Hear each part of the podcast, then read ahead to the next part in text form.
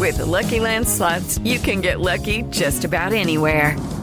This is your captain speaking. Uh, we've got clear runway and the weather's fine, but we're just going to circle up here a while and uh, get lucky. No, no, nothing like that. It's just these cash prizes add up quick. So I suggest you sit back, keep your tray table upright, and start getting lucky. Play for free at LuckyLandSlots.com. Are you feeling lucky? No purchase necessary. Void where prohibited by law. 18 plus terms and conditions apply. See website for details.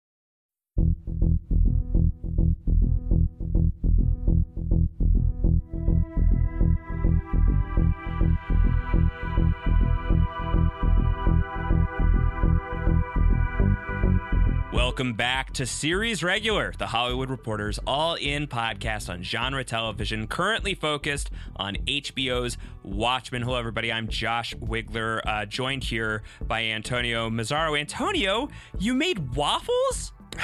I tried. Heads up for the eggs. Oh uh, they may gosh. be everywhere, but some of those eggs might be special, so you might be in luck. Special eggs here on episode 8 of HBO's Watchmen. A god walks into a bar. It's a god walks into a bar. Uh, it's right there in front of us the whole time. How did we not know? We weren't. We were only looking at what was in front of us. Oh my God! Not what was above us. Different show. What's above us is Europa, and uh, that's many, many moons away, many miles away. Uh, if only we had a horseshoe to, to. I don't know if it works the other way. Does that get us to Europa? We're not ready for that. Not yet. We're not ready. We're not ready for that. By the way, uh, so we're going to be talking about A God Walks into A Bar, episode 8 of HBO's Watchmen, directed by Nicole Kassell, co written by Jeff Jensen and Damon Lindelof. And this is the Dr. Manhattan extravaganza. We're going to get into full spoiler territory in just a short little while. Service advisory, because Antonio, you're a saint and you, you alerted this to me before it was too late. Uh, there's a post credit scene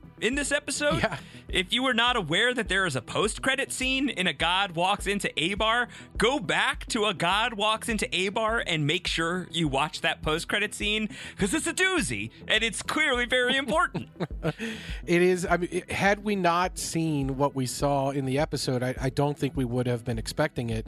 But we saw some stuff in the episode that I think made us think, okay, we've got our content for this episode and that storyline. No, uh, we we have a post credit scene. Will there be a post credit scene on this podcast, Josh? Almost certainly not. Almost Okay. certainly not. I think right. like if you hear if you hear the music, like that's like guiding you out of the podcast. Uh, like Nick Fury's through. not going to show up. Nick Fury mid-credits. isn't going to show up. No, Okay. he's not going to be here. Like, definitely, like, listen all the way through so you can get all of the subscribe information. You want to subscribe to Series Regular on your podcast app of choice. You want to leave ratings and reviews. You want to follow me on Twitter. I'm at Round Howard. You want to follow Antonio on Twitter at AC Mazzaro. That happens at the end of this podcast, but it also happened about 20 seconds ago. Oh, and it's happening right now. And it's as it happening right out. now. It's happening right now. All right, that's enough spoiler buffer. Let's talk into a God Walks into A Bar, all Dr. Manhattan, all the time, with Yahya Abdul Mateen II uh, embodying the role of John Osterman, embodying the body of uh, of Cal, who we, we are getting a lot more detail in this episode about how all of that came together. Really, uh, as much detail as you could possibly want from that storyline uh, in this really beautifully crafted love story that's also a tragedy. Man, i this just knocked my socks off. Literally, I am not wearing socks anymore. This is just a, a spectacular, spectacular hour and three minutes of TV. You're barefooted. This is interesting. Uh, that there's a lot of possibilities there. Are you Doctor Manhattan? I, am not sure about what happens anymore. Like, what is Listen. going on? Yeah, yeah. If I am, I forgot. Well look at the clock, and if you look Mm-hmm. at the clock, maybe you'll have a memory and you'll remember things. Also, can we talk about the larger implications? We didn't do this on the last podcast. Doesn't Yah Abdul Mateen play a villain in Aquaman? Yes, he's Black Manta in Aquaman.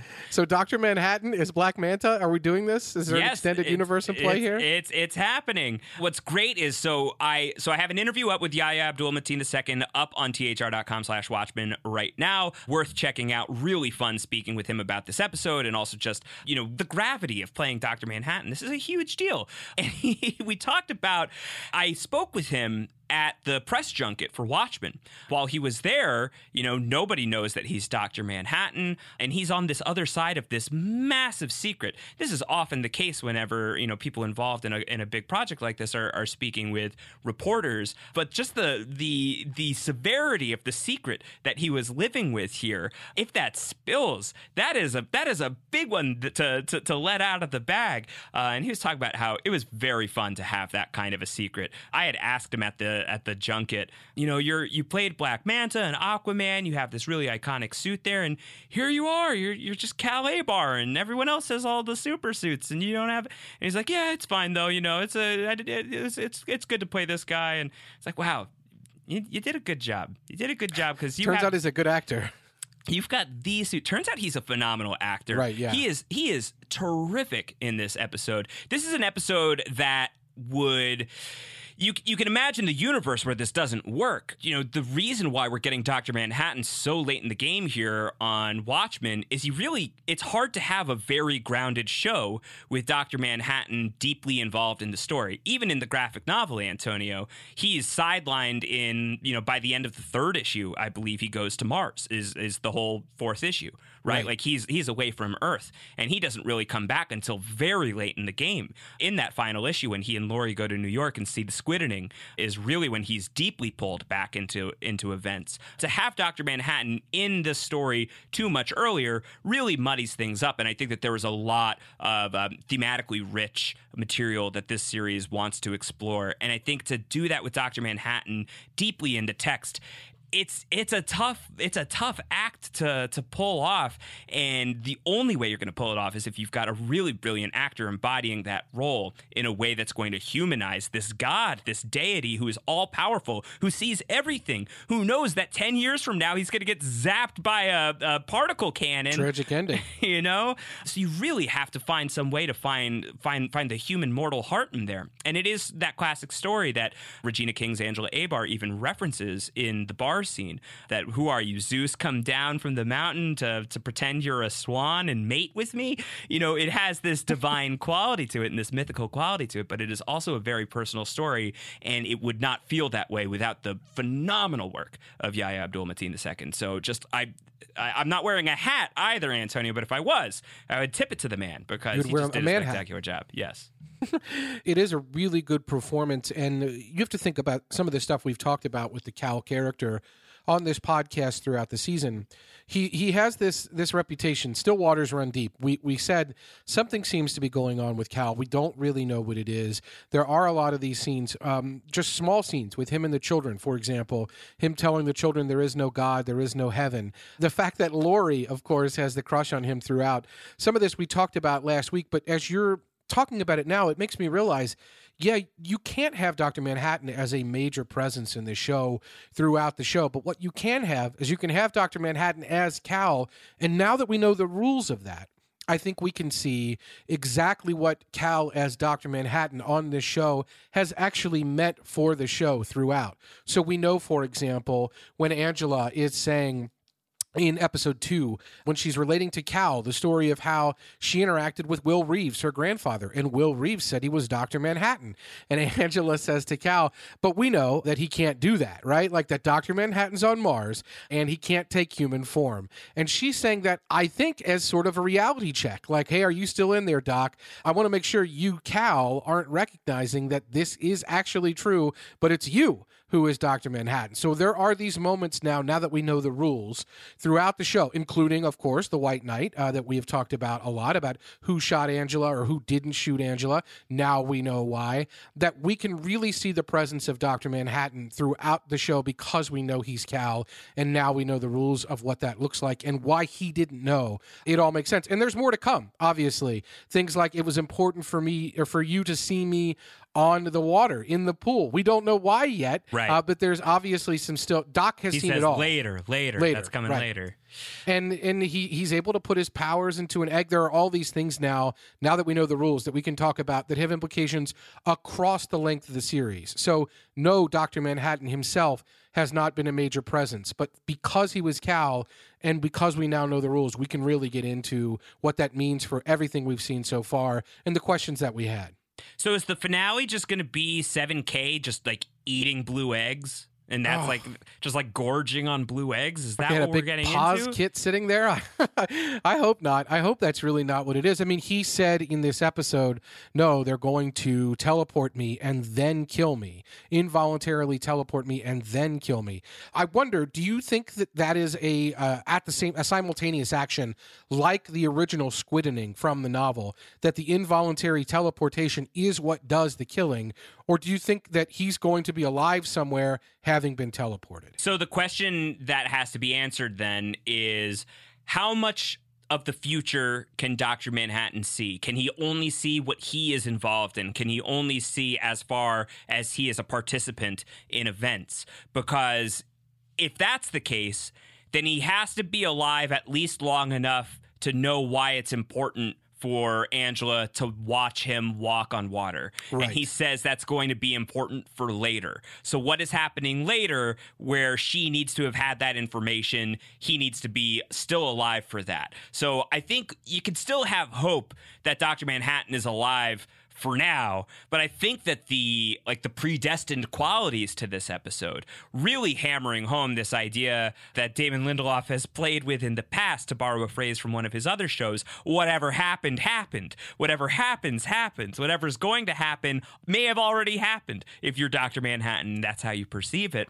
Based on all of that the fact that he's saying that he is going to be killed I don't think you should have a lot of hope for Doctor Manhattan himself surviving this series of uh, this season of Watchmen. I think that his his death in the finale, at the very least, feels like the the center of the bingo card for me. And that's the John Osterman, Dr. Manhattan. Right. Of course, there's the possibility, although unlikely, that the season ends or this series of uh, ends with 7K executing on their plan. They want to take his powers and somehow become Dr. Manhattan. Now, and we've seen they're using a lot of Trieu technology, Lady Trieu's technology, to do what they're doing. We don't know exactly what technological abilities they have, and we don't know what Lady Trieu's plan with the Millennium Tower may be to thwart said plan. But it now does seem, because we saw the scene with John Osterman uh, in the cow skin, in the cow suit, going to visit Will Reeves in New York, saying, I want to make an alliance. And he says, The future is uncertain and my ability to influence events is limited. I would like to form an alliance. This is a thing that happened. And so now the question becomes if you if you extrapolate from that, he tells Will Reeves what he can see. He says to Will Reeves, This is what you need to do in order to counteract that. And this is where you need to go in order to make it happen. And this is who you need to work with. If it is Lady Trieu, does that implicate Adrian Veidt? How does Adrian Veidt come into the mix? All these things will happen surely in our finale episode. But I think I agree with you that it does mean that the at least death of the John Osterman Dr. Manhattan. Now, we had a very clever little scene in this episode, which may have indicated something that already happened or may have indicated something that is to happen, which is that Dr. Manhattan theoretically could put his powers into any kind of life form. And in this specific instance, he mentions and shows an egg. And in putting his powers into an egg of some sort, um, he could then transport those powers to someone else. And the question I guess I have for you, Josh, is do you think this already happened or do you think it's something that could be to come? Well, so we see earlier in the series, we see Right. Will Reeves boiling an egg, and he's eating an egg, and he is fishing it out of a, of a boiling pot with nothing but his hand. We also know at the point in which that is occurring, Will Reeves has met Dr. Manhattan. Yes. That meeting has already taken place about 10 years earlier. Does he already have Dr. Manhattan's powers? Is this something that he needs to sustain? Do you need to eat a steady diet of blue eggs in order to remain Dr. Manhattan? Does it pass or does it hold? Does it stay? Yeah. Um, you know, and Might be hollow. You know, and one of the things that's exciting about the possibility of Will Reeves having eaten a Dr. Manhattan egg is the obvious that holy crap, Hooded Justice is now Dr. Manhattan is remarkably ridiculous and fun to consider. But also the fact that Angela and John, it's going to take a little while to get used to calling him John instead of Cal, uh, but Angela and John's children are in the Dreamland Theater with Will, right? Like that is where Right. Dr. Manhattan has teleported them to. And you can imagine that they would be in very safe hands with uh, uh, with Hooded Justice typically just anyway, but like a 105 year old hooded justice, maybe a little less safe. But if it's a 105 year old hooded justice with Dr. Manhattan powers, probably very, very safe in that man's hands. And not for nothing, the fact that he's 105 and looks as fantastic as he does and is able to stand so tall over Lady Trieu at the end of episode four, that man may have been eating his blue protein. Definitely. And it's it's something we have to consider considering what we've seen also, by the way, in that episode where he's eating the eggs, which he claims he got from across the street, but who knows? He straight up tells Angela that he's Dr. Manhattan. Right. and, yeah. and she says Dr. Manhattan's on Mars, and he says, well, maybe uh, maybe he can be in multiple places at once, or maybe he can take a human form. Like he's saying things that he knows to be true. So is he actually lying about the fact that he's Dr. Manhattan? By the way, everything else he says in that episode, I think, is true. He says he's the one who by himself killed Judd Crawford. We know that that's true. He says he strung him up. That is technically true. I guess in a court of law, you could argue that he did it via mesmerism, but that he is the one. He also says that he's a grandfather. We know that that's true. Eventually, that that comes out.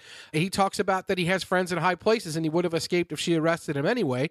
We know that that happens. And the episode ends with Eggman by the Beastie Boys. So Right. it is uh, there, right there in the text of the episode. Of course, we have eggs referenced throughout the rest of the series, from Angela making the comedian like smiley face in the eggs that she's using to make the mooncakes in the first episode, to the beginning of the Clark farm uh, with the eggs. They're selling the eggs, and the eggs fall, and they have problems uh, with fertility and eggs. Uh, and so that is referenced directly in that moment. So eggs have been a thing throughout. Uh, Cal is making waffles with the kids later on in uh, this season. I think it's in episode four or five, right before he tells them that there is no heaven and Uncle Judd didn't go there because he's just nowhere. Uh, he's Angela and he are, are putting eggs into waffles then. So eggs have been present throughout this season of Watchmen. For some reason, we didn't really know why. Now we know eggs can actually be magical.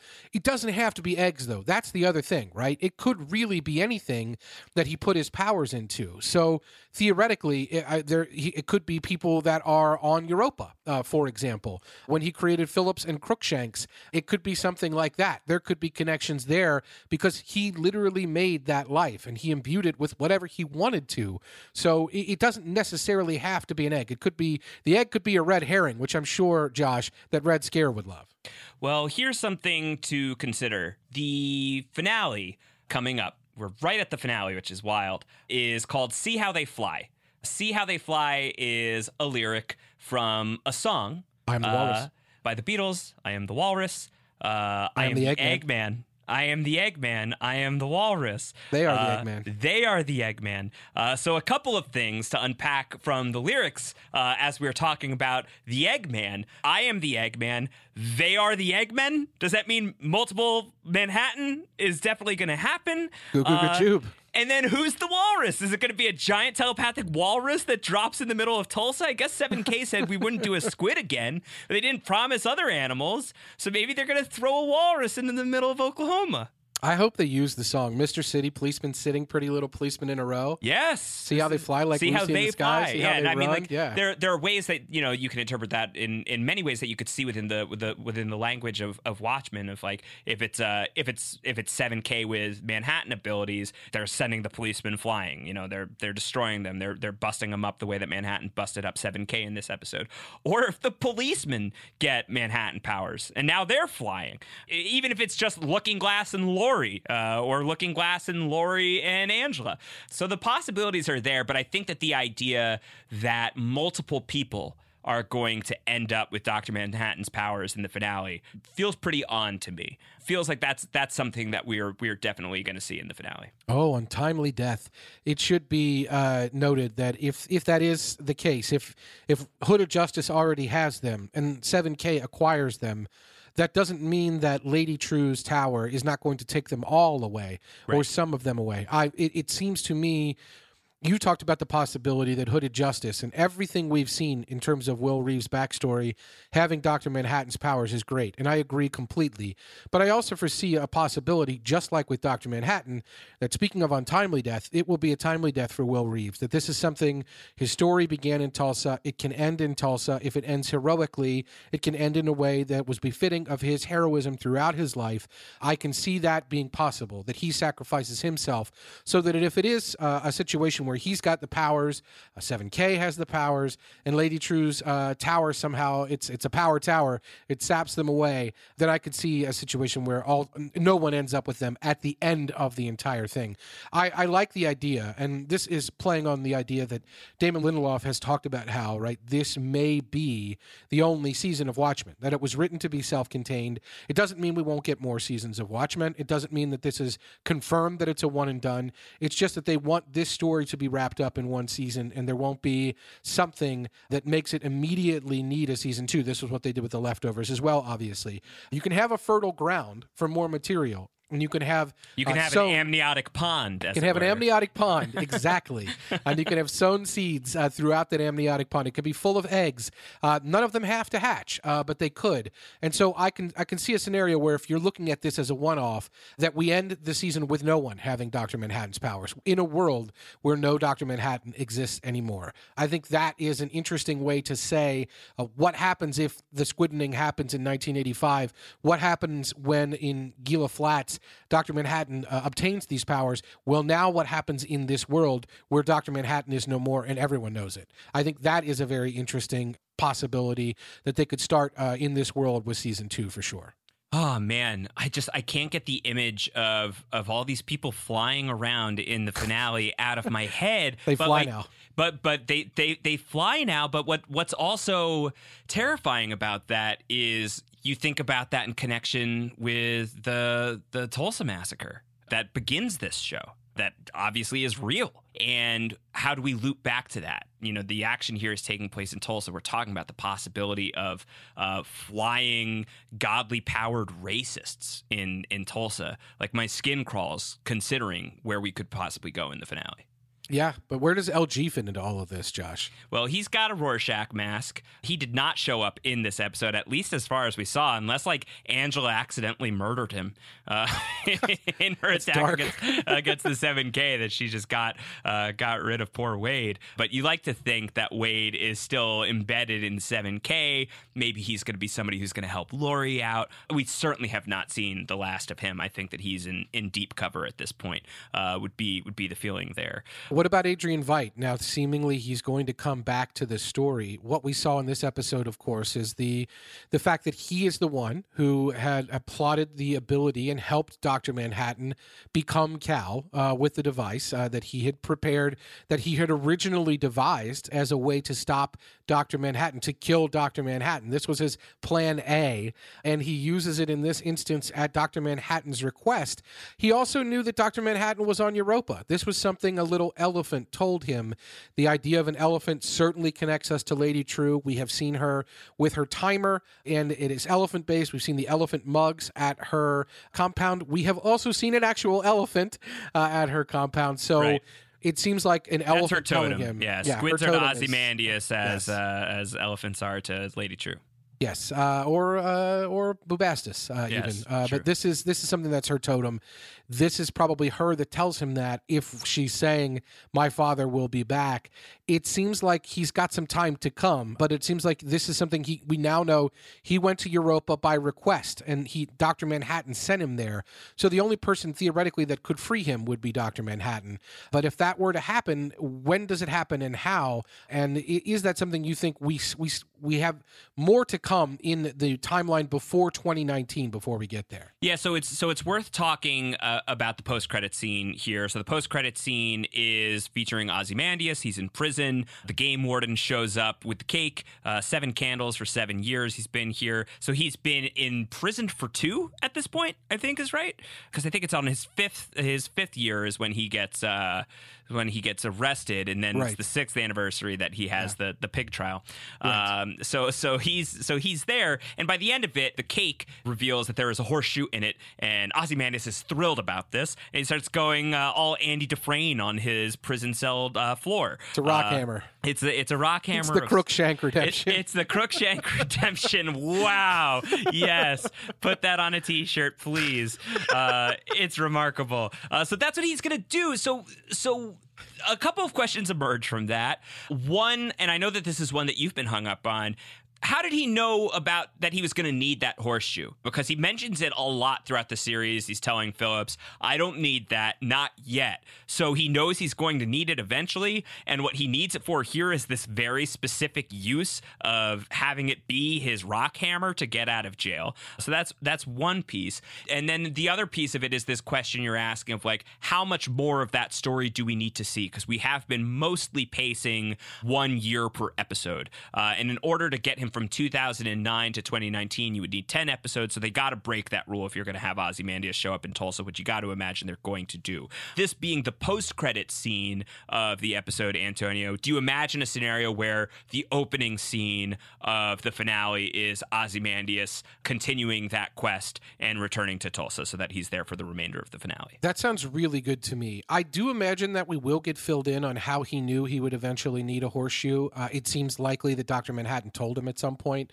that this was all going to work out, but but I don't know that. If you think back to episode one, right, when Phillips gives him the cake, and instead of giving him a knife to cut it, he gives the horseshoe, and Veidt is very upset about this. Uh, there's also the massive slaughter uh, scene that we see later with all the dead Phillips and Crookshanks. I had a bad night. There is uh, there, there the horseshoe is present again there, uh, and it has been present throughout. And he says at one point, right, I don't need that, not yet, as you're saying. So how did he know when he would need it or that he would need it at some point? and how did the phillips uh, at that point know that it needed to be delivered with the cake at some right, point. right. Is there is there still a dr manhattan scene that we have not seen where dr manhattan Right. before he became cal like popped back over to Europe was like so how are you enjoying the place? And Ozyman is like not very much. Really not digging it. And he's like all right well the good news is you're gonna get out of here. You're gonna be in tulsa in 10 years. Uh, i've seen that because we cross paths again and it's not very great. So you'll you'll leave this place. And he's like okay cool. Can i just leave with you? He's like no you can't. Uh, don't forget the horseshoe. You're gonna need that and then he Right. leaves he blinks out Right. like is there something like that that has occurred i think so uh, and I, i'm sure I, I i do think we will I see think it it'll be written. than- the dialogue will be exactly like that. yeah that's basically we already saw the scene right it was the pre-credits post-credits it was the Right. mid-credit roll yeah, right. Yeah, it was there.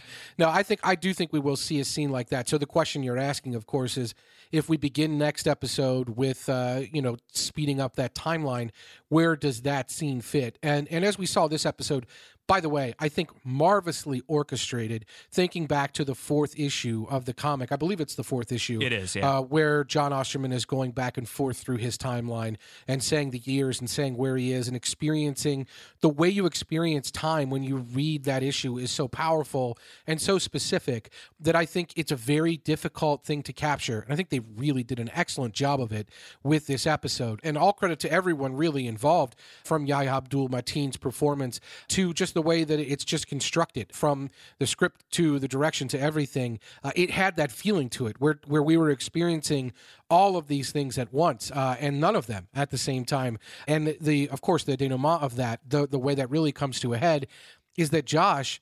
It is Angela who killed Judd Crawford in a way. Yeah.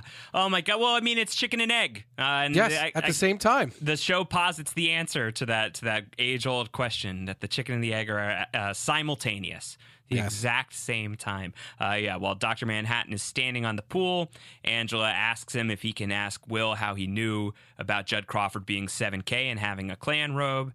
And that is the way that Will Reeves finds out. So it is a paradox, paradoxical by by nature. It's one of those one of those things that is very hard to fully wrap your brain around. And truthfully, Antonio, brains don't work that way anyway. You can't really wrap it around something and still use the thing at least. Uh, so Turns out you can wrap something around the brain, though, and make yes, it not usable. You can embed ways. it. You embed Yes. it. Yeah, you stick it in. So very, very, uh, very compelling story there. And I, I, I liked this idea of, I don't know that. Angela was kind of just like fated to be very important. You know, this is something that we've been talking about here in the podcasts, and it's something that the makers of Watchmen are talking about around the show. The idea, and within the text, the idea of generational trauma uh, and inheriting who who came before you and inheriting history. And Angela is the granddaughter of Hooded Justice, and she is uh, married to Doctor Manhattan. And here she is as like the most important hero in the middle of Tulsa, and she was always supposed to come back here. Tying her story to Doctor Manhattan, I have to admit, I was I was I was a little nervous. I have enough faith in in what we have seen in the body of work of this series to feel like it's it was going to work out and it was going to be exciting at the very least. And you gotta love a big swing, and this, no matter what, was a big swing but the it, it, maybe took me until like the second time I, I watched through the episode to really love this story turn and this idea of what Damon Lindelof said in an interview with me uh, recently that Angela was the sun that everything had to revolve around for this show, and you can really see that in the writing design, uh, but you definitely now see it so deeply in the story as told through this really powerful powerful story, like you say, that really does map very well onto issue four from Alan Moore and Dave Gibbons graphic novel from their comic book series, where you're bouncing around all over time with Doctor Manhattan, and it can be a little hard to track. But but once you kind of once you kind of get your get that idea embedded in your brain,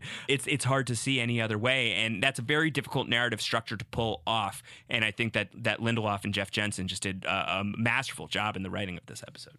They really did. And having Angela as your son, it helps. I mean, having Yahya Abdul Mateen, as we've talked about, doing so well and, and really carrying this work, carrying the Jon Osterman bits of Dr. Manhattan to the screen, even as Cal. Uh, all of that, great. But of course, having Regina King uh, at the heart of this. At the heart of this is just a, a bar conversation, their first conversation. Uh, and we jump obviously back and forth to different timelines or in the same timeline, just different moments throughout that conversation. But Regina King is so good too. Uh, and it is so great to have her be on the other side of this. Uh, and I, I, love the idea that, you know, I love you, Jon Osterman says to Regina King basically five minutes after meeting her. And she laughs, but that's because he's already seen her be willing to put her entire life on the line just to save him.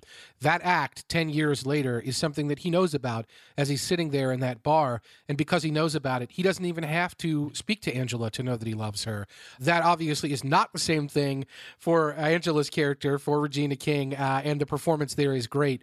Uh, she's so skeptical of him. It, it's it's like, uh, I mean, he's already in love with her when he sits across from her. So he is like you can't see his face, which is uh, I thought right. a, a, really really fun choice on on the part of the show to have like this this mask play uh, that is ongoing. But you can imagine the big smile on his face because in his mind he's just fallen in love with this woman. And now here he is you know 10 years down the line that's when that happens. But now here he is 10 years earlier and he's got a whole lifetime with her to look forward to. And so he's sitting across from her and just like laughing at, at, at how funny she is or or laughing at memories from down the line. Like you can you can really see that in in his performance. And it's an amazing thing because that's vocal work primarily but also like hand gestures yes. uh, that that are really conveying this emotion.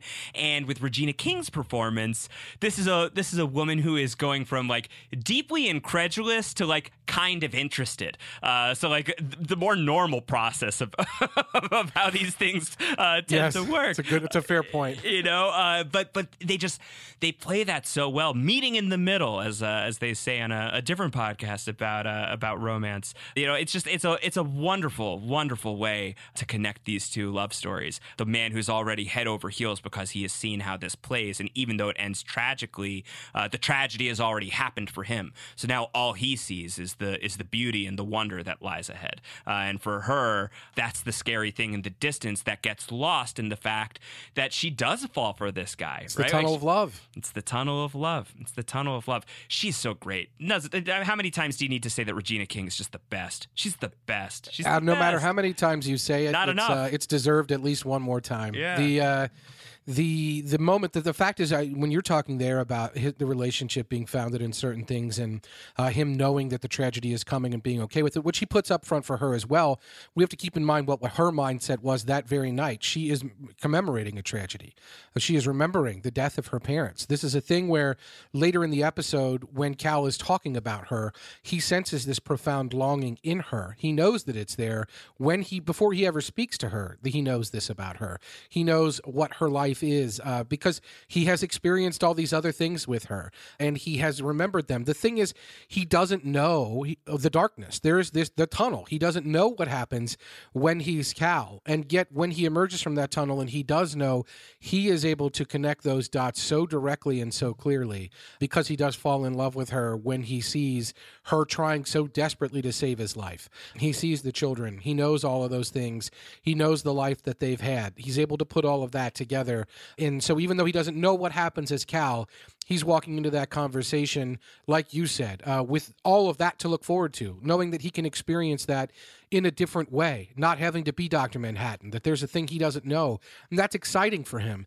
And it's it's a little different for her because obviously uh, this guy's coming with a whole lot of lines and he's claiming to be God. He's claiming to be Dr. Manhattan, who, by the way, is a guy she hates. But there are enough moments in this conversation that you can see really build the intrigue. And you can see that play out with Regina King, just like you can see the and you can see the loss and you can see the concern in her face, even though she puts up such a tough facade and she is so in, in in her own regina king way so great at just being combative and defensive in the way that she says to lady Trieu like it was my birthday and my parents gave me a pony.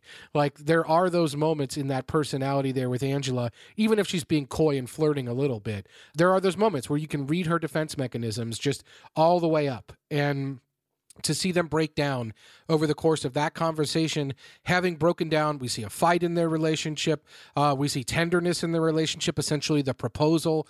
We see all of these things. Uh, and so it's just a really marvelous script and, and really well executed just to see them all playing out at once in the way that Dr. Manhattan could. I do have a question for you, Josh, though, about the, the cowlining of it all, because I know that this probably maybe is not as successful of a thing for you, or it's something we can talk about. Dr. Manhattan, theoretically, and as we've heard on this show, now we realize now it's probably been a lie that's being told by Angela specifically, he does not have the ability to take on human form in the way that he does in this episode. Yet he does take on the Cal form. Cal's body that he takes as, as someone who has died, named Calvin Jelani, but it is not a body that Angela initially shows Dr. Manhattan. It is seemingly one he knows he takes on because he says, unless you have another one to show me, and she sort of rolls her eyes at him. But I'm wondering what you think about all this. Why didn't she show him the Cal body at first? And what do you think generally about the fact that he takes on the Cal form? Which causes Ozymandias a little bit of a pause for one. Right at first, that's really funny. I don't know. This is this is a part of the episode that maybe doesn't work as well for me as everything else in the episode, and the piece of it is I understand like the practicality of why Angela thinks it's a good idea for for Dr. Manhattan to take on the human likeness of somebody who's died and somebody who's unconnected to other people because that person is going to have the proper paperwork, passport, uh, birth certificate. You're going to be able to blend in right as rain. At the same time, I think it would just be very weird to like be like I don't know, sleeping with a dead person at that at that point. It's like that's the that's the that's the piece of it that like I have not been able to fully wrap my head around, uh, which I know is ill advised anyway. That like I have not been able to fully reconcile this idea of I I don't know why Angela keeps Cal's body as the fourth final option, other than maybe like she feels um, some sadness about this guy. Oh, I'm talking myself into it actually right now. This is fun. Um, so she sees she sees some sadness in the guy. Uh, sees that this is this is a handsome man who is sadly deceased, who is sadly disconnected, who seems to have no family, and that's Angela in a lot of ways. Angela has no family. She's got nobody. She was at she was at the bar drinking to to commemorate the death of her parents. She doesn't know her grandfather. Uh, she knew her grandmother for a, a, a, half a day, a few hours at most. Uh, she grew up in an orphanage, and here she is in, in Vietnam without family. And she sees in this sad man some actual connection, but probably feels like a little bit weird about the fact that like he's a dead guy. I shouldn't like be like falling in love with a with a dead person. Uh, and then she sees that likeness taken upon by Dr. Manhattan, and all of it suddenly comes alive for her. The possibility of uh, of finding life and finding love. I'm in. I'm into it now. Wow, that happened fast. I just ate an egg. It did. Well, it had already happened, Josh. I want you to know that it had already does happened. Does that track? Uh, does that track? Yeah. Does that make sense to you? It does. I, I I'm curious. She says that he died inexplicably. Maybe he had a heart attack. No family to get an autopsy knowing what we know about everything that needed to happen happened for a reason or or everything that was going to happen happened because it was going to happen did dr manhattan kill cal josh Did Doctor Manhattan kill Cal? That would be uh, that would be Knowing that he had to take the body on. Oh my god. If so, divorce. that, is, that is grounds for divorce. Doctor Manhattan, go back to Europa, sir. I hope not. I hope not. I'm. I, I just fell in love with this idea, and now now you're taking me out of it. Well, eh, the thing is, ended like, tragically, like ten seconds later. it, it, it the reason that you're so perfectly articulating why it's actually a really good fit right? Why angela would would would find some kind of besides the fact that he's hot right? Besides the fact that cal's hot let's not let, leave that out of the equation. That she might actually i mean it, it's kind of macabre to talk about be physically attracted to a person who is dead. Yeah, and that's probably Um, something that she's like thinking about, where she's like, I don't care, be any dead person, I don't care. Right, and then she's yeah. like, "Uh, maybe be the dead person that I I think is hot, and also feel like a spiritual connection to. She also, I mean, this is a, a girl who, when we saw her as a little girl, she articulates the reason why she likes Sister Night because she looks like me. And when she's talking to June, June Yep. says, There probably aren't a lot of people around here who look like you. Here is Totally. someone Totally. who looks like her. So, all these reasons why Cal is resonant uh, for Angela are reasons why it had to be Cal, why it made sense that it's Cal. If that's the case, it had to be Cal. It made sense that it's Cal. It makes sense that Dr. Manhattan had no choice but to do it. That he became Cal. He took Cal off the board so that Cal would be there when he needed to be. So I think it's at least possible. I don't expect that we'll ever really get an answer on that, but if we get an answer on that and that's the answer, I think that it fits and I understand why it is what it is. We don't know what Dr. Manhattan was doing before he appeared on VVD uh, and picked a mask up off the ground and saw a man peeing outside Eddie's bar, which, by the way, Eddie's bar, we should talk about that. The, com- the comedian's bar, yes, absolutely, and that's confirmed by Nicole Kassell in the interview that I did with her, which is up now on thr.com/slash Watchmen.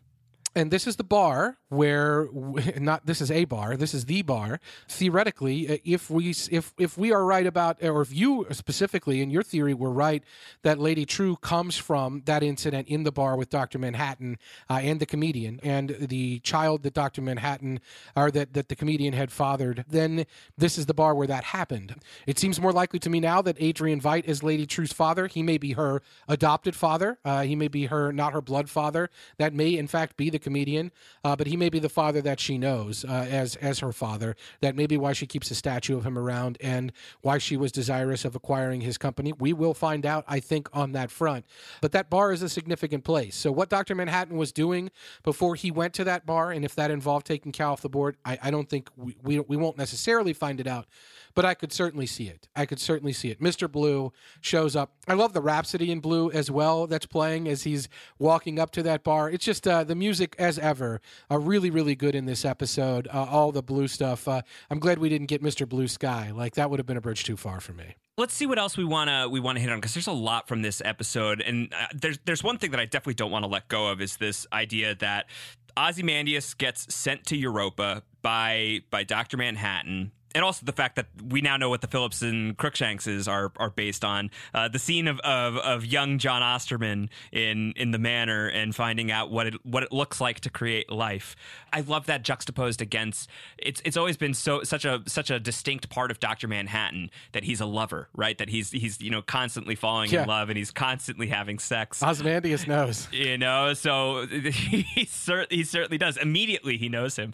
Um, but I love how they they connected that backstory, and so of course the two people that who, who showed him what that looks like for the very first time are his Adam and Eve. I think is a really beautiful idea. But Doctor Manhattan is going to zap Ozymandias to Europa to this place that he's created, uh, which is another great example of like why even even if you're like guessing what a lot of this stuff is going to be on the show, and the idea that this is a place that was created by Doctor Manhattan, I think had been hanging around in the in the conversation about Watchmen for a while. It's still just so satisfying to see that to the you know to the, the sight of the amniotic pond coming to life for the first time and, Yes. and grass sprouting from the ground. That the game warden, as he's going to describe The it in first the post, Phillips. yeah, he's the first Phillips is going to describe that so beautifully in the post credit scene. But to, to see it with your own two eyes is, is really mesmerizing as well. I know mesmerism uh, is dangerous around these parts. I keep wanting to get to this piece, Antonio.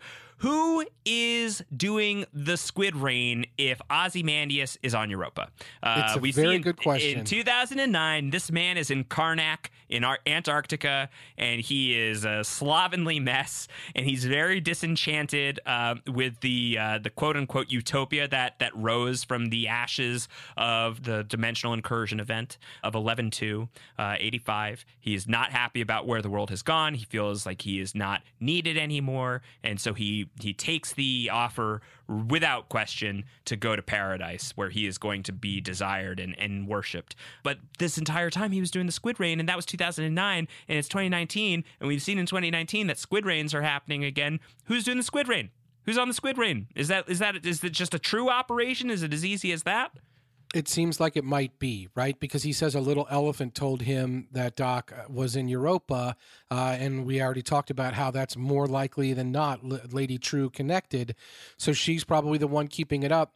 There were also uh, earlier on in the season, I think in episode one, uh, when we talked about the squids, they seem to be limited or that they're happening in certain areas. When we see Adrian Veidt doing this, we see a map of what looks like the whole world with a bunch of different sites. So it seems like he's able to do it in a bunch of different sites, but it seemed like it was more limited at the beginning of the season. It's certainly happening in Tulsa. Like we know, we've only seen it happen the once, but there are entire security companies built around this thing. There are support groups of people concerned when when the squids come back. So someone is tormenting humanity repeatedly, theoretically to keep the peace. And if that's the case, it would probably have to be somebody who was willing to take up Adrian Veidt's cause, and that could only be, or is most likely be, the person who took his company on uh, and took on the ability to do these things and is in on that that secret. Another possibility, of course, because we know that at the highest levels of government, this is something that is known. Uh, is it somehow is involved that, that, somehow the government is involved? And this gets me into another part of uh, a question to ask from this episode, which is how does 7K know that Cal is Dr. Manhattan Yeah. when Cal didn't even know? Great question. Right? Great how, question. how is that? How is that the case? And so it, somebody knows, right? Like Adrian Veidt knows he took on a form, but we don't. We know he doesn't know everything about connecting to Angela Abar and Tulsa. He only knows the name Angela. Cal tells him that, like her name. We know that uh, Will Reeves definitely knows a lot more information about the Doctor Manhattan connection and about Angela and Tulsa specifically.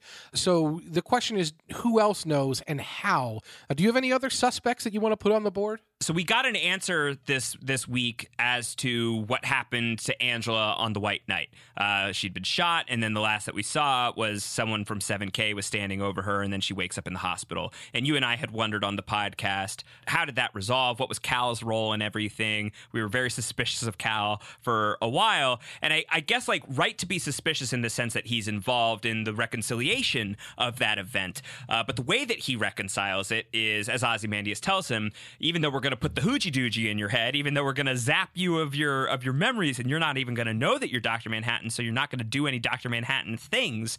You may reflexively act like Doctor Manhattan. If you're in danger, if you're in duress, you may just as a as a physical reflex atomize somebody, or in the case of what happened here, teleport somebody. Those are the words that Angela uses. You teleported somebody away. It's interesting to me that that Cal seemingly forgot that that happened because obviously Cal was able to like go on about his life, not like really thinking about what happened. So whenever Dr. Manhattan reflexively took over the Cal body, Cal's brain must not have processed that. That must have been very strange to live through. But that seven that seventh cavalry um, assassin would be assassin against Angela isn't vaporized. That person is teleported away. So if that person is then teleported away, whenever that person comes back, assuming they weren't beamed to Mars or Europa or Antarctica or something like that, but just beamed outside, may want to run back to the boss of the 7K and say, hey, so strange thing happened. Everything was going great. Sam got killed. That was unfortunate. I did not get killed but I did get teleported away, uh, and that is an odd thing that shouldn't have happened. And Senator Keene, being the person in charge of 7K, catches wind of this story. And this is a person who has been proven to have uh, such high intelligence access as knowing that the DIE, the Dimensional Incursion event, the squiddening, was a hoax, that it was all on Ozymandias. He's got the tape. Is it that much of a leap for him to dig around even deeper, find out that Cal is not who he says he is, that there's a cadaver in Vietnam, you know, do that digging around and put some pieces together and riddle out that that man is Dr. Manhattan? Is it also possible on some level that they obtain Dr. Manhattan's powers and then are therefore able to see all of the past and present and see it. They know it at that point. And because they know it, they go back and somehow introduce that, much the way Dr. Manhattan does with Angela in 2009, that at some level somebody obtains this power uh, and is able to go back and do that and start this whole thing in motion. The paradox. Is there some kind of uh, moment like that where we turn the clock back? Because you're describing, I think, the very realistic and, and, and probably very likely scenario where it's right there in the text of the show. But if they ever obtain the Dr. Manhattan powers, I think all bets are off in terms of what they obtain, right? They certainly seemingly would obtain the ability to start this whole damn thing in motion to begin with. That's the part I'm worried about because if that's the case, then they seemingly would know how it ends. Uh, and that's the that's the part where I'm like, okay, if they actually knew because they obtain the powers and they're able to see time in a different way, then they know that it's going to end a certain kind of way. And if they know it ends badly, then why do it to begin with? Uh, are they just going to try to tempt fate or do it anyway? That's the part I'm not 100% sure of. That would lead me to believe why why that wouldn't be a path that I think the show is going down because I think if, if 7K knew this was going to end badly, I don't think that they have that level of like determinism that Jon Osterman seems to have where they would just like see that down the line. I think it's it's it's harder to track like the ambition that Keene displays, right? Like That's this, what I was going to say. This is not a man who's who's like willing to just like throw himself on the buzzsaw. Well, and and that he may think that he can, but he also may have enough hubris, uh, to pride ab- above he the can gods, break it, right? yeah, to think he can break it, and it, keeping in mind that it, it would be him uh, theoretically who wants to make himself blue. It is him who wants to obtain the Doctor Manhattan powers. So if he were the one to obtain these powers, it would be him. In the same way that you're saying Senator Keene would be involved, that is true, but it would be a Senator Keene who had obtained those powers. I think that's at least a possibility. It seems less likely for the reasons you're saying, but I think those are the two most likely circumstances. Uh, how about one more though? What about Jim Beaver? He's a, a noted character actor, uh, although we we also got the Bunny Colvin of it all. But what about Jim Beaver? He was in this series what for two scenes at this point? I think just one. Just the one? Just the one scene? I'm pretty sure just the one scene you see Jim Beaver on the porch of the Abar house. He's Topher and the and his siblings' grandfather, biological grandfather, and he wants to come in and see them. It's his day. Uh, he won't take a rain check, but he'll take a check, uh, and that's all you see of him. And as you note, Antonio, great actor, phenomenal actor in so many different roles and, and great projects along the way. Uh, that is he really just there to sit on the porch and be like kind of a racist jerk uh, for a single scene, or is he somebody who, because he's connected to the Abars, uh, seems to be a racist jerk who's living in in a town in a city where uh, racist jerks are organized in the form of a terrorist group that is conspiring to become Doctor Manhattan? Is he somehow hip to what's going on in the Abar household? If like Topher or somebody who's you know very very attentive to detail, does he know that Cal is Doctor Manhattan just by powers of observation? Does he say something inadvertently to Jim Beaver, to his grandfather? A lot of different possibilities there.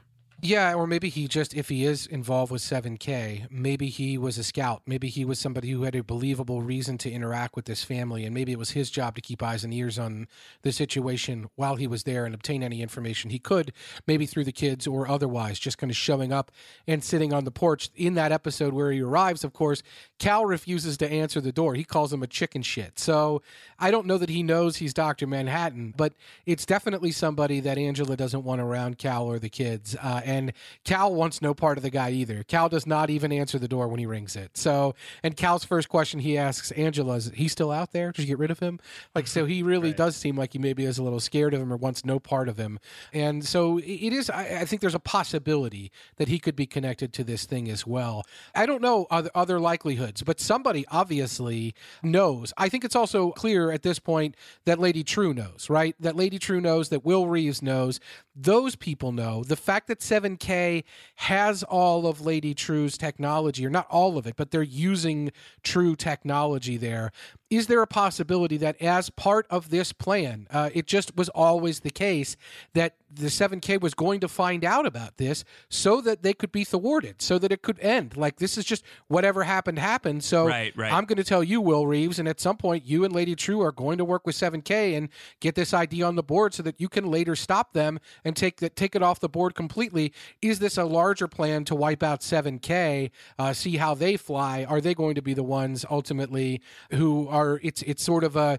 You talk about Greenwood. Like, is it going to be a revenge kind of scenario? Are we going to see something like that where a racist group is ultimately given their comeuppance uh, all those years later, um, having no ability to make actual reparations, and the the actual attempt to make reparations financially is there going to be is it going to be Will Reeves' opportunity to make vengeful reparations in the form of wiping out 7K, uh, knowing Yeah. that it was always going to happen that way? Yeah, totally possible. Totally possible. That's definitely on the table as we're heading into the finale.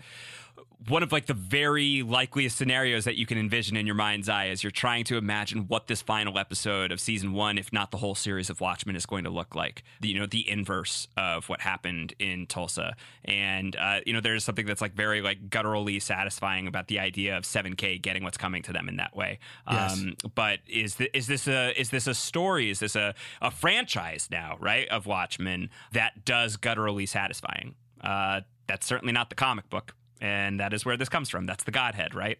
Right. And I don't think it's been the show per se. Uh, obviously, the show has shown that there are a lot of shades to this uh, in in the in the, the Godhead type way, in the the comic book type way, and even throughout, even when, for example, the police are interrogating 7K or busting up the Nixon uh, Nixonville trailer park or doing the things that they've done, the way that it's been presented has been presented in, in a certain way that that makes you feel like were this anyone else other than white supremacists, we would not be on the side of what's going on here. And so in, we have those flashes in Vietnam, for example, when Angela is experiencing Will Reeves' memories uh, and she sees the Viet Cong puppets being taken out by Dr. Manhattan. As we talked about, what she flashes to is what's happening in Greenwood uh, actual victims being taken down by white supremacists. So uh, it's complicated. And it wouldn't surprise me if the end of this series is similarly complicated, although it would be pretty dope if it wasn't. Uh, and it was just a, a, a vengeance and a victory moment there. It would also be, I think, something speaking back to referencing to the first episode and and having that all come together. Let's think about the actual Bass Reeves scene uh, with the black and white, uh, the the person in white and the person in black, and Bass Reeves actually helping and saving the day and being uh, treated as a hero for it, uh, and that hero story being at the heart of Will Reeves's life and at the beginning of our own show. If we see some sort of ending like that, it would definitely fit with that for sure. I want the whole thing to end with the Abar family happily in the Dreamland Theater watching uh, Sister Night the movie, the nun Ah. with, the, with the mother effing gun. Uh, I want that to be the final scene of the whole thing. Maybe that can be a, say- a, a post credit scene for the for the final episode of the show. Watching American Hero Story and no, uh, forget that. Burn it to the ground. uh, Hooded Justice and Captain Metropolis. No, uh, that's bad. Not for the kids.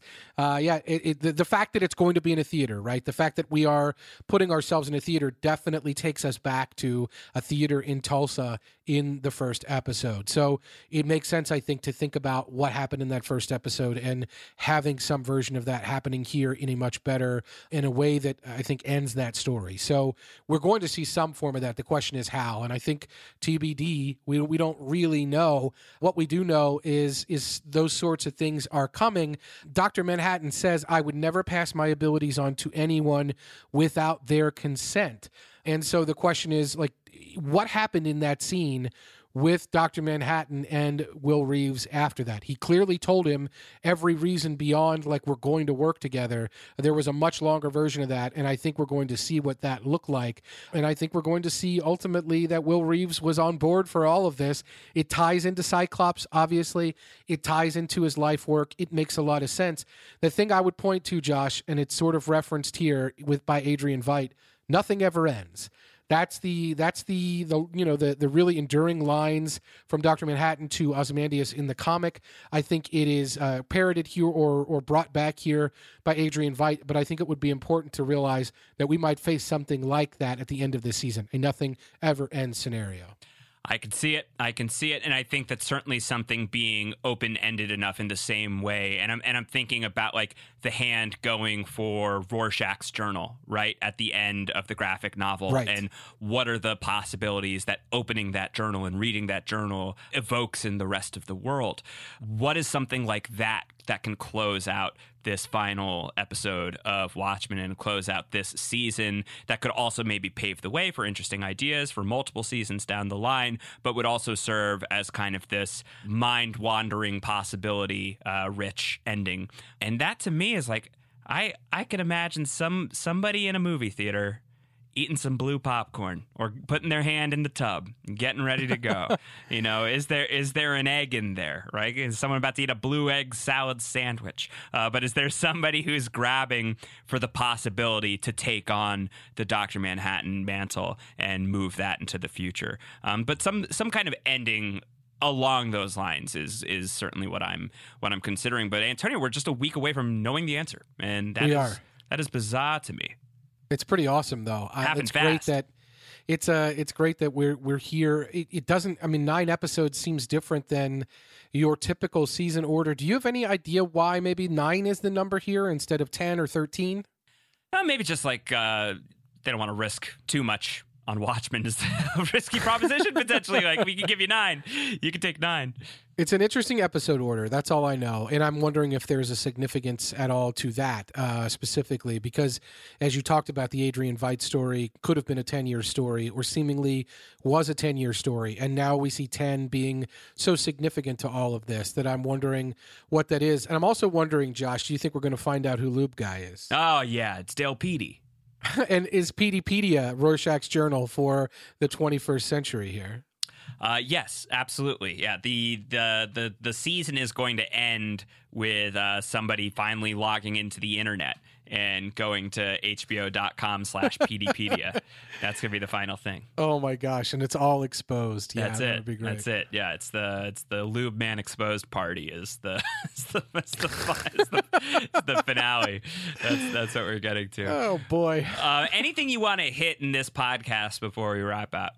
Yeah, just a couple quick things. I like the uh, callback to the comic. I made it 30 years ago instead of, you know, I, I did it 30 minutes ago when Adrian Veidt is talking about how he already made the thing that Doc needs to hide in plain sight. It's, he made it 30 years ago. I also really liked, uh, did it did it come across to you when he's talking through, Adrian Veidt's talking through with himself in that room, how that device would work? He was very Doc Brown to me. Uh, he was like, of course you would do this, but then it was really flex. Like, yeah, I was like, great. He was just one Shout out great to, Scott to away. your friend and mine, Colin Stone, who uh, who has been uh, evangelizing the Christopher Lloyd properties of uh, of, of Ozymandias all season long. Yeah, this is a very that this was the moment. Like this was the the the, the head moment where he was one great Scott away from going full full Doc. It was like And Marty visiting him in the fifties, right? Like he, that's that's where was. he was at that point. Yeah, it was yeah the thing on his head right yeah exactly. yeah, exactly. 100%. I, uh, I I I wonder. Do you know? Um, the future is uncertain, and his ability to influence events is limited. I would like to form an alliance, and we talked about how that that conversation probably continues after that. He knew probably some element of the future beyond as you're saying just that they're going to zap me away. I guess i wonder why Laurie? Like why did Laurie end up there? We know senator keene brought her there but was she part of what was happening with dr manhattan? There they have such a connection. Uh, was this a happy accident for dr manhattan? Did he always know she was going to be part of the plan or did he put this in motion somehow just like he put the will reeves part in motion? I don't know. Yeah, I, I don't know what, what role he would have had in Laurie. Laurie reads to me as somebody who is deeply unaware of what's going on with the Dr. Manhattan piece of this. You know, outside of uh, the attraction to Cal and, and, and things like that, I don't think that she has any. Otherwise, it kind of negates the whole phone booth scene, right? You know, it really kind of the fact that she she makes the call to Mars um, and that she's been doing this every once in a while and this longing that she has for Dr. Manhattan. So I can't imagine that she is she's in on anything as it pertains to Cal. What I think that it could mean is, you know, she's so jaded, right? what is something that can bring some light and some awe back into Laurie's life? Potentially, it's Dr. Manhattan. Ideally, it's Dr. Manhattan in some sort of positive way. But if it's something that kind of like reminds her of who she used to be and what she used to fight for, even in watching like a, a heroic, tragic death for Dr. Manhattan, um, could be something that's fairly inspiring for that character that we could see in the final episode it seems likely to the point of why Dr. Manhattan is likely alive and will be alive for at least some of this episode. We, we I would love to see him just be teleported into that room and Laurie is there. We I would love to see a scene with Laurie and Dr. Manhattan in that in that way. So even if it does end in tragedy, um, I, I still would I think that that's a scene that because of the phone booth, but also because of everything we know about Laurie, is a scene that I would like to see come to fruition. So I think that means that we're going. I think we will get that scene. I, I think Doctor Manhattan knows some of this stuff. Obviously, what I'm curious about, just kind of to wrap up here Angela hates Dr. Manhattan because Dr. Manhattan burned a village and a boy from that village grew up and wanted to be a puppeteer because he wanted to pull the strings. So he made a bomb. The bomb killed her parents 22 years ago, and that's what she's there commemorating when she's drinking in the bar.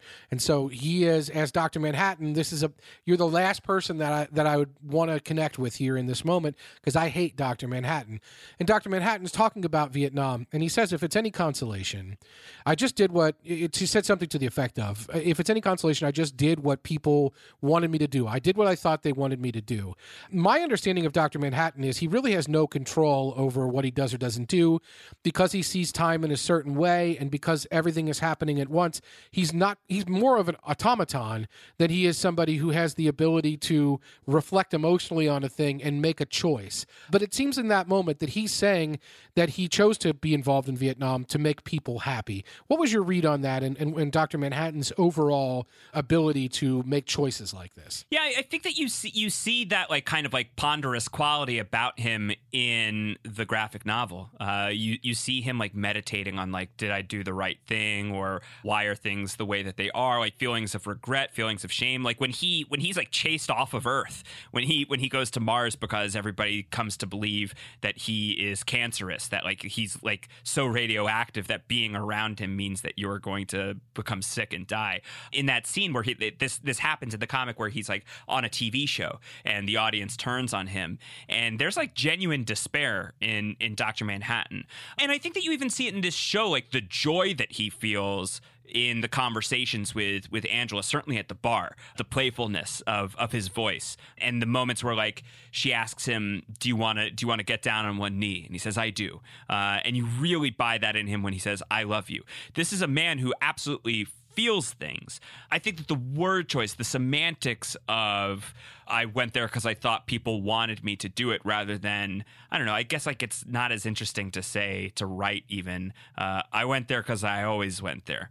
you right. know? I, I went think, there because I knew I went there and I had to go there. You know, I think that that's a piece of it, but I think that just because these things i think that that's part of the the great tragedy of dr manhattan is he sees all of these things but it doesn't mean he doesn't feel them too. Like when he's talking about um, when she asks him when was the last time you were scared? And he's like it's, ni- it's 1959 and i'm being atomically torn to bits. She's like you haven't been scared in 50 years?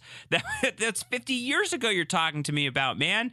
But the way that like his body language like he's like curled up into a ball on that bed and there's like legitimate fear and fright on uh, on his face, and you could you could tell that he's feeling that in that moment.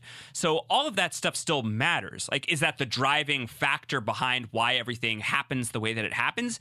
Maybe that's a piece of it. And his curse is that he also just sees that stuff. Like he knows that that's where it's going, but he's unable to to intervene with the course of time, right? Like just because, right. Like he sees the course of time, but that doesn't mean that like the emotional motivation behind the decisions he makes isn't there as well. Yeah, that and that's the complicated package that is Doctor Manhattan and I think very well captured by this script in this episode.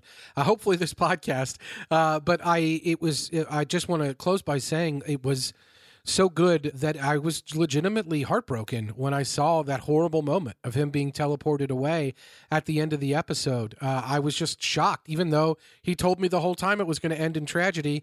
And even though the whole time he told me it was coming, the tenderness of their relationship did come through. The emotion that we know is there somewhere in Jon Osterman, even though the comedian in Eddie's bar reflects that he's gone from humanity, even though in the the book in the in the graphic novel we see that being such an issue with he and Laurie's relationship, and even though he's gone and has been gone for thirty years and has ghosted Laurie for thirty years, this is still a person who has those emotional moments. They connected so well because of the performances, because of the script, because of the way the episode was crafted across the board. Um, that by the end of it, I was really I was really blown apart, uh, much the same way that Dr. Manhattan was, and yet I'm still really looking forward to next week. 100%. All right. Well, we will be back next week talking about the season, maybe series finale of Watchmen, certainly the season finale of Watchmen, directed by Frederick E. Otoy, written by Nick Cuse and Damon Lindelof. See how they fly coming out on December 15th, 2019. We will be here to acknowledge it all and probably after that too, because I think that there's going to be stuff to unpack. Can't imagine we're going to just wrap this up in one podcast, even if they can wrap it up in one episode. Save it for the post credits. we'll do a post credits podcast uh, in, the, in the sense that we'll do one post finale, I am sure. Uh, make sure you don't miss that or anything else that we are doing here on Series Regular by subscribing to the podcast on your podcast app of choice. Follow me on Twitter. I'm at Round Howard. Antonio is at AC Mazzaro. And make sure you're going to thr.com slash Watchmen as well to get all of the coverage that's going on the site, interviews, news caps, theories, all of that good stuff. Of course, you already know all of this information because we told you about it uh, about an hour ago uh, at this point. Uh, but just in case you you stuck around through the music, but no post credit scene at this point, Antonio. Not yet. We'll get there sometime, maybe.